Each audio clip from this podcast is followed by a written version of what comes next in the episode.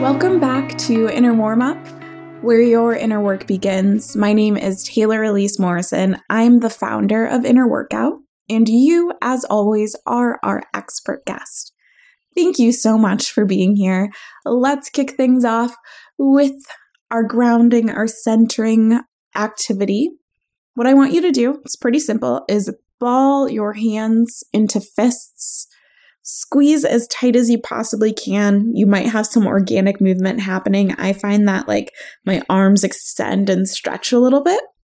Hold it for three, two, one, and release. Let those fingers extend.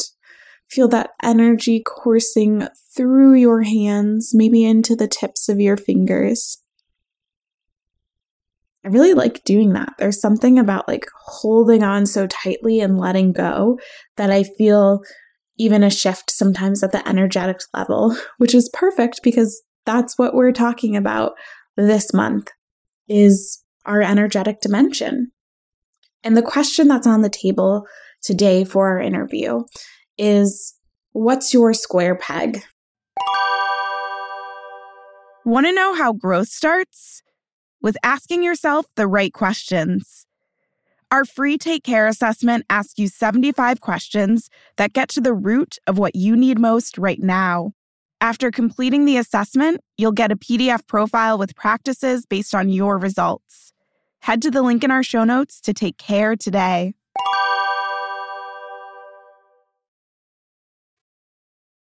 You might be wondering, okay, cool, interesting question, but what's tell me what the square peg piece is? It's another way of thinking of like what feels out of place or where are you forcing it? To bring a Mean Girls reference in, where are you trying to make fetch happen? And these square pegs, these places where you are just like ramming your head against the wall, you're trying to force yourself into this container that wasn't made for you. It often comes from outside expectations, right?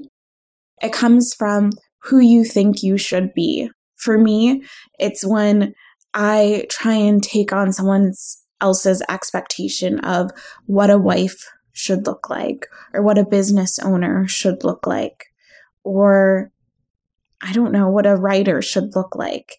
And when I am so focused and I'm placing my energy on what I should be, and I'm trying to bend and twist and shrink myself to fit that mold, it really does not feel good.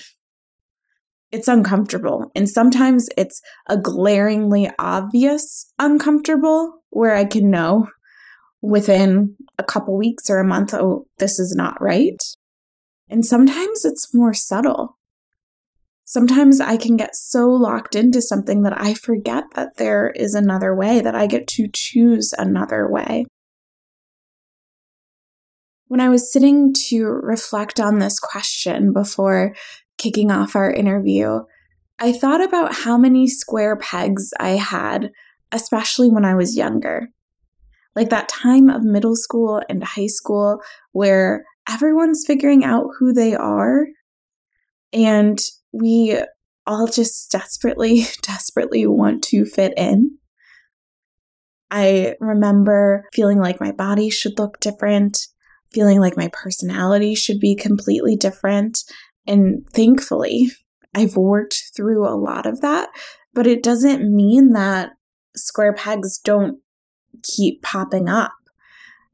More recently, I was having a conversation with my coach, and we were talking kind of strategically about how I should, again, there's that word again, how I should run the business. And I really like to I like to respond. I have strategy, but I also like to leave room for the organic. And that's really what happened with Instead. I had this inkling of an idea and I talked to people, and it just became so clear that it needed to be burst into the world through this deck. And so we made space in the schedule for the year to be able to launch this Kickstarter. And that felt so good and so energizing and so fun. And now to see that people have it and it's a tool that they use, that is just completely unbelievable. It's still strange to me when people post photos on Instagram and I get to see it. And so it felt like, well, instead was like great and that was how it was supposed to happen. But going forward, I really need to be looking much, much further out. I can't turn around something in six weeks. That's not what I'm supposed to be doing as a business owner. I need to be thinking about like what I'm going to be doing in the next three years or five years. And to a certain extent, that's right. And I do have a vision of where I'd like to be in those areas or I guess in those time frames. But what I loved about my conversation with my coach is I was telling her, like, I need to change my strategy. This isn't going to work in the long term. She just kind of looked at me and said, Why not? Like, didn't this work for you? And didn't you enjoy working this way? So why why do you have to change? What if this is just how you like to work? And I could add to that, like, what if that's just how my energy likes to flow? And so I was so grateful that I brought that to my coach, that I had her in my self care support system so that she could, before I even got to the point of trying to force something, see that I was headed in that direction and reel me back in and say, hey, wait, you actually get to have some choice here. You don't have to force yourself into that round hole. And so that's what I want you to be thinking about today. That's what I want you to be doing for the people that you're in community with. And like my coach said, she just asked me a question like, why can't it be that way? What if that's the way that you like to work? And then we had this whole conversation from there. So it doesn't have to be you are forcing yourself into a round hole or this is your square peg can just be a question. Why does it have to be this way? A question that you ask to yourself or ask to people that you are in community with. And if it wasn't clear, the reason that we're talking about square pegs and we're talking about forcing stuff is because when you're forcing, you're not flowing. And if we're talking about our energetic dimension and working towards a place where we have a free flow of energy, then we've got to be able to identify the places where there are blockages, the places where we are putting so much energy into something that isn't even getting us to where we want to go, that isn't making us feel the way that we want to be, that isn't authentic to us. It's something borrowed from other people. We've got to be able to let go of those things and when you can see your square pegs and know what they are, you can start to divert your energy. And then all of a sudden, you're freed up to start flowing again. So, I want to give you a chance to reflect on this week's question. And if you are listening to this and you're like, I just don't feel like I have any square pegs, maybe think about this. What would I change? If I could change anything in my life, what would I change? Or what do I feel like I need to change? Those might start to lead you to your square pegs. So the question on the table is what's your square peg? And if you're stuck, think about what you would change or what you feel like you need to change and see if that can start to direct you to your square pegs. Okay. I'm excited to hear from you. I'll give you some chance to reflect.